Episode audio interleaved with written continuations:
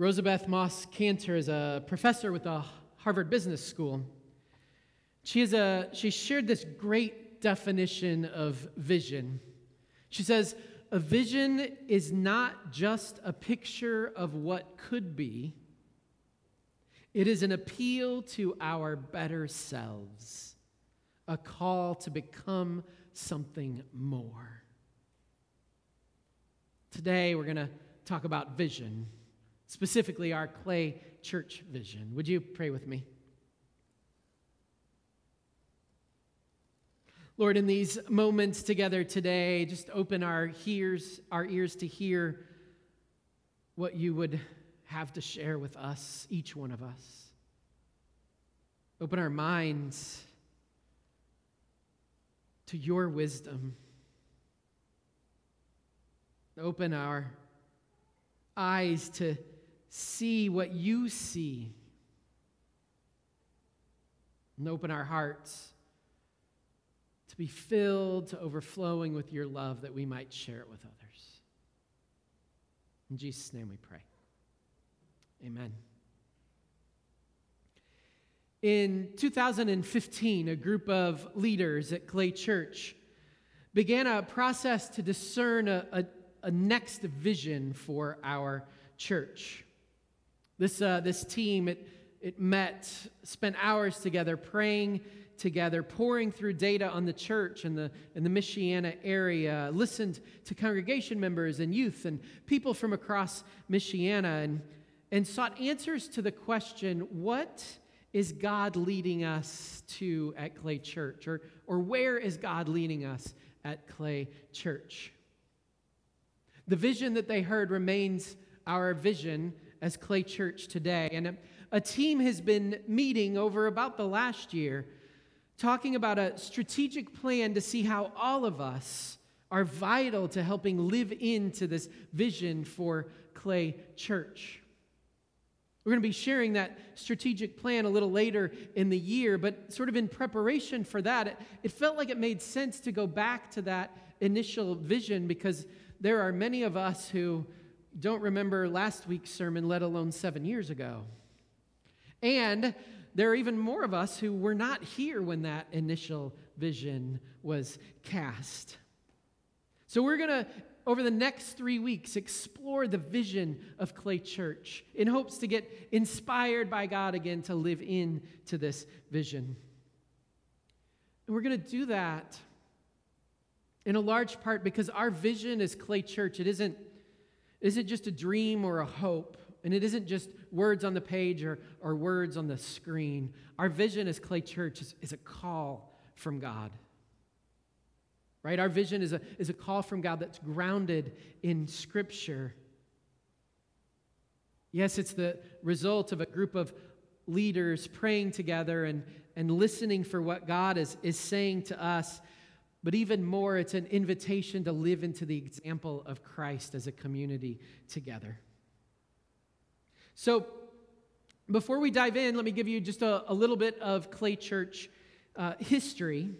Clay Church has been through three vision processes over the last 20 so years. The first was called the Caleb team, and it focused on Clay as a, as a caring community that was growing and said, What do we do with this, with this growth that we're seeing as a caring community in South Bend and Michiana? And one of the one of the highlights of that vision that became a reality is this campus.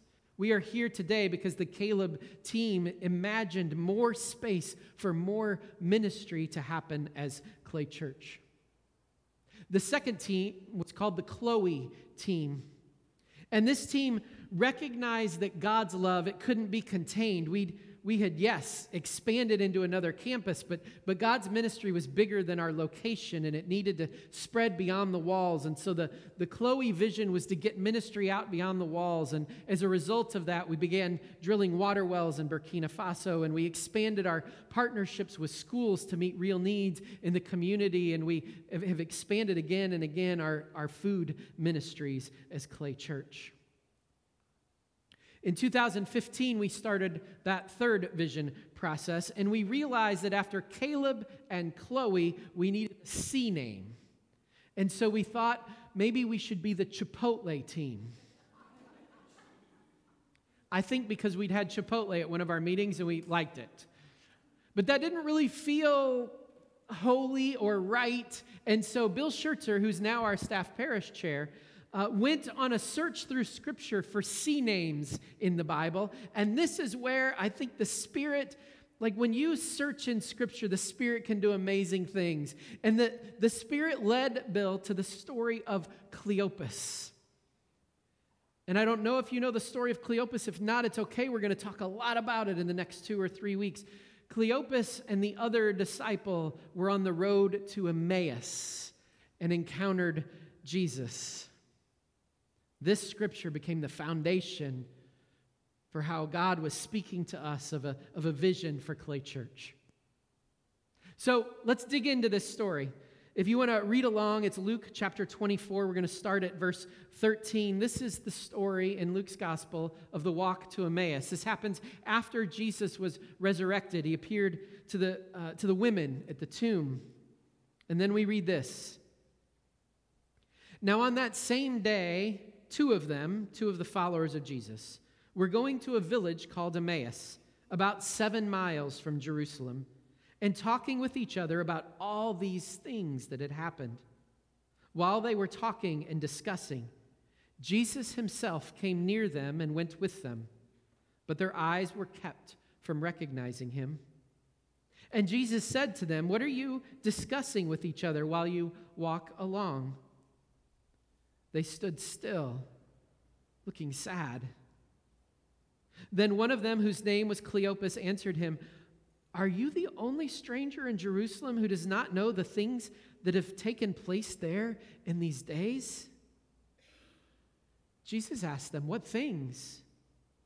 They replied, The things about Jesus of Nazareth, who was a prophet, mighty in deed and word before God and all the people and how our chief priests and leaders handed him over to be condemned to death and crucified him. But we had hoped that he was the one to redeem Israel. Yes, and besides all this, it is now the third day since these things took place. Moreover, some women of our group astounded us. They were at the tomb early this morning, and when they did not find his body there, they came back and told us that they had indeed seen a vision of angels who said that he was alive. Some of those who were with us went to the tomb and found it just as the women had said, but they did not see him. Then Jesus said to them, Oh, how foolish you are, and how slow of heart to believe all that the prophets have declared. Was it not necessary that the Messiah should suffer these things and then enter into his glory? Then, beginning with Moses and all the prophets, Jesus interpreted to them the things about himself in all the scriptures. The story goes on. As they came near the village to which they were going, Jesus walked ahead as if he were going on. But they urged him strongly, saying, Stay with us, because it is almost evening and the day is now nearly over. So he went in to stay with them. When he was at table with them, he took bread, blessed and broke it, and gave it to them. Then their eyes were opened, and they recognized him, and he vanished from their sight. They said to each other, Were not our hearts burning within while he was talking to us on the road, while he was opening the scriptures to us? That same hour, they got up and returned to Jerusalem, and they found the eleven and their companions together.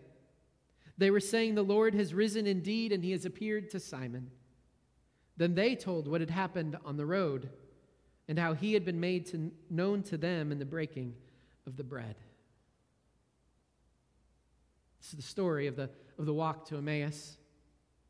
We're going to dive back into that in just a moment, but before that, I want to want to invite you to do something. I want to invite you, if it helps to close your eyes, I want you to just picture a wonderful hug, an amazing embrace. Just picture the best hug, the best embrace you've ever had.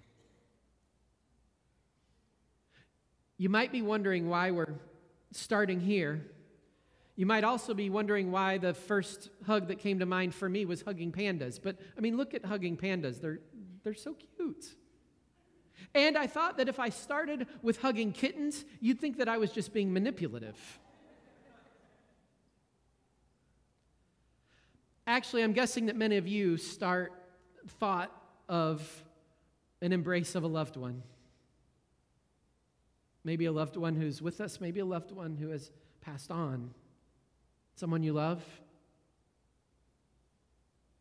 I'm going to guess some of you thought of that, that sense you get when someone wraps their arms around you and holds you tight in a way that says you are loved no matter what. Some of you thought about that kind of embrace that's about filling a human need to be cared for, loved unconditionally. That embrace can often say to us, You're okay. It's okay. It will be okay. Whatever is happening right now, however bad it may seem, I'm with you. Someone cares. You're not alone in this. These reflections, these thoughts, I hope, about embracing, about hugs, about being wrapped in someone's love, I hope they bring a little bit of joy, or at least a, a sense of, of comfort.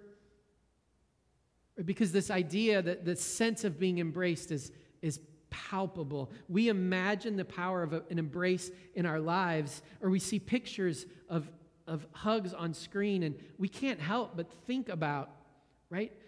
the love and the caring and the sense of lives that matter, stories that matter, that come when we are embraced.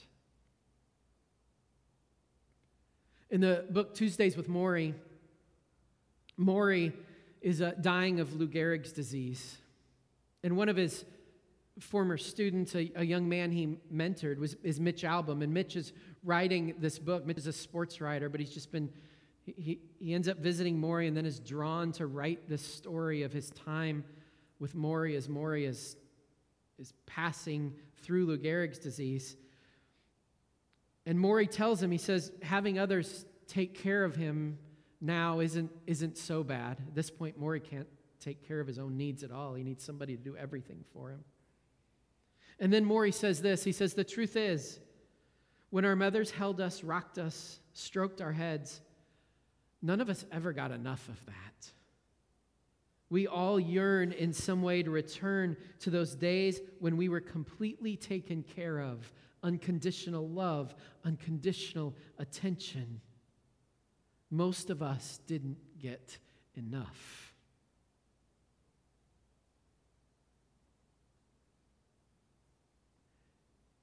God created us in God's image for relationship. At the heart of who we are is a desire for relationship, for embraced, to be loved, to be embraced right where we are, as we are, how we are. Which leads us back to the story of Cleopas. When Cleopas and the other disciple are on the road to Emmaus, we might look at what they say to Jesus. The first thing is they, they talk about um, what, the, uh, what the scriptures said, right? And what happened in, in Jerusalem. But then notice what they, they say next. They say, We had hoped that he was the one to redeem Jerusalem. Notice those words. We had hoped, past tense. Not we are hoping, not we, we have hope. No, the hope is past. They see no, no hope now. This walk that they are on to Emmaus is one of despair and struggle, wrestling with what the world has dealt them and, and how the future they imagined is no longer what they, what they thought it was going to be. They had thought that Jesus would become the, the Messiah, the King of the kingdom, and that they would serve in his court. But now he's dead. And while the women have, have said he's alive, they haven't seen him and they, they don't know what to believe. It's a walk of despair. We had hoped is like saying to this stranger, it, Our hope is gone, it's over. It isn't what we'd hoped, it's not what we'd planned for. And if we're honest, most of us have been on that road. Maybe you are on that road right now in your own life. This walk of despair, struggle, losing a future that you'd hoped for.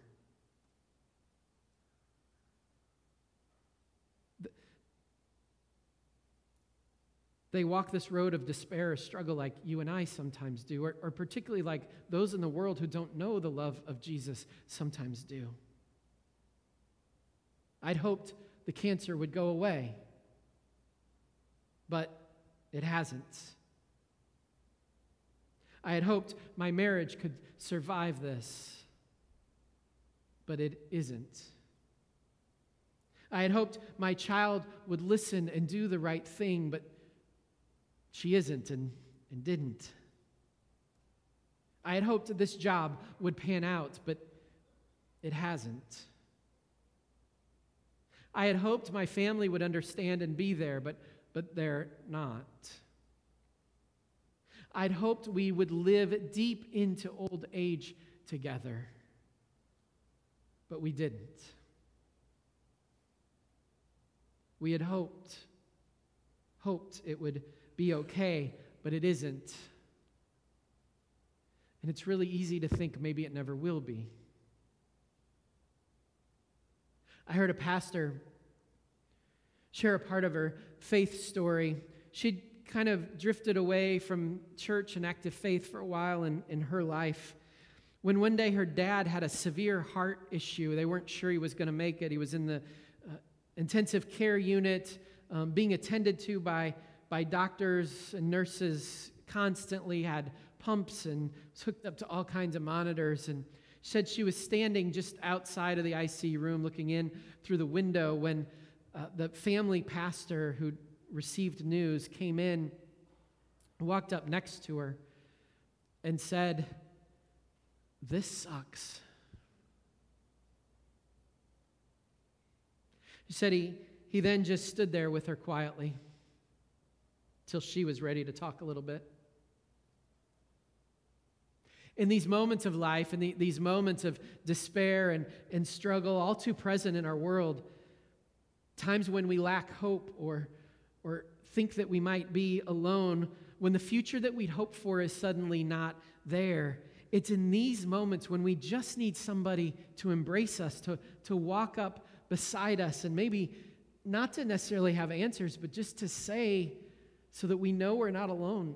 This sucks. If my mom is watching today, I'm sorry. I've now said that word four times today that I'm not supposed to say. But sometimes that, that's all we can do, that's all we can say. Sometimes the word is what captures the moment. It's here in these times of struggle that, that somebody may just need to hear that we don't have all the answers, but we're here for them that they may feel alone, but they're not. To these moments when we most need to know somebody cares, it's in these moments that we most need somebody to embrace us. It's here in this place that Jesus meets Cleopas and the other disciple and listens to them, shares a meal with them. Every person embraced. This is the first pillar of our vision at Clay Church. Imagine that, that anyone who encounters Clay Church, this is our vision, that, that we are called so that anybody who, who encounters Clay Church, and by Clay Church, I mean you, we, the people of Clay Church, we are the church, that anybody encounters Clay Church would leave the experience and be like, man, I have been embraced in a love like none other that I've known before. I want to imagine that anybody who has encountered the church community or a member of the church would say, That is the church, that clay church. That's the church that just embraces people where they are. Everyone who encounters that church leaves feeling a little bit more loved, like they matter, like someone heard their story and like their story means something in the world. This vision allows us to, to imagine what ministry can look like for us. Imagine a, a teenager without a church home being invited by a friend who comes to the Clay Church Firehouse Ministries and, and, the, and then later says, My mom and dad were getting divorced and I was struggling with everything. I wouldn't have made it through that time without my small group leader and my church friends embracing me when things were just a mess. We can imagine a, a widower saying, I didn't think there would be a life without my love. But a Stephen minister walked with me through the grief until I was ready to, to hear that there is life on the other side of death. You can imagine somebody in, in your neighborhood saying, I didn't know anyone even knew how tough the days were in my life. I'd shared with my neighbors, but we talk with neighbors all the time. And then when we were losing my mom, that member of Clay Church just showed up and brought a meal and, and a prayer shawl and told me that the church was praying for me. I just felt embraced in a way I'd never known before. We're invited to imagine a, a family in the community with a parent who lost a job, worried about the start of school and, and school supplies, and hesitant to ask for help and handouts, but who, who comes to a, a Clay Church backpack event where they aren't just given supplies, but there's something in the volunteers that helps them just to know they're loved. People asking them how they can help, inviting them to be part of the community, a community that cares. We can imagine a a person in assisted living feeling lonely, like nobody is coming to visit anymore, when, when suddenly a, a group from the church decides to meet there once a month instead of at the church and inviting the, the people to, to gather and, and join with them because, because that's our call to embrace everyone. And that elder saying later, I, I felt so alone, and then all of a sudden this church showed up, and, and I had a community and, and a family, and I'd, felt embraced by God again. This is the church that God is calling us to be. But before we just leave it there, there's one more little piece of this story of Cleopas that we ought to, ought to dive into as we think about embracing everybody. It's what happens after, after Jesus speaks to them and they tell him what's going on. Jesus begins to go along, and it looks like Jesus is going to go up the road on his own. But do you notice what happens next? Cleopas and the other disciple, they invite him in. Now, at this point, he's a stranger. Luke doesn't share why they didn't recognize Jesus. There are lots of theories out there, but, but I tend to think Luke didn't focus on that because that wasn't what was most important. What was more important was the moment of discovery. How did they know that it was Jesus? Well, they came to know that it was Jesus when they embraced the stranger, when they embraced him and invited him to join them for a meal. When they embraced the stranger and sat down with the stranger and, and began a conversation around a table, that's when they realized that Jesus was present with them. It was in this gift of offering hospitality, embrace, that they recognized Jesus. Sometimes, after we say yes to following Jesus, become a regular part of a church, and I think this is particularly true of a, of a larger church, it, it can be easy to, down the road, feel like we're no longer embraced. Right? For whatever reason, maybe we're let down by somebody in the church and, and that hurts, or, or maybe, um, maybe, uh, maybe we're struggling and nobody seems to notice. And in these moments, right? As followers of Jesus, we have this choice. We can either lean out from the community or we can lean in. Right? We can lean out and withdraw and, and walk away and say, I, I don't know that I'm embraced anymore. Or, or we can step in and, and share our pain. Or step into the, into the difficulty and realize that, that Jesus is there. That maybe by sharing what we need, feel that embrace again. You see, I wonder if, if maybe when we feel that we're not embraced, the answer isn't to, to lean out, but it's actually, actually to model, model the faith of Cleopas, to step in and offer the invitation. In the despair and the sense of abandonment, and uncertain future, Cleopas could have just let the stranger go and, and had dinner with the one person he knew best, but instead, he embraces the stranger, invites him in for dinner.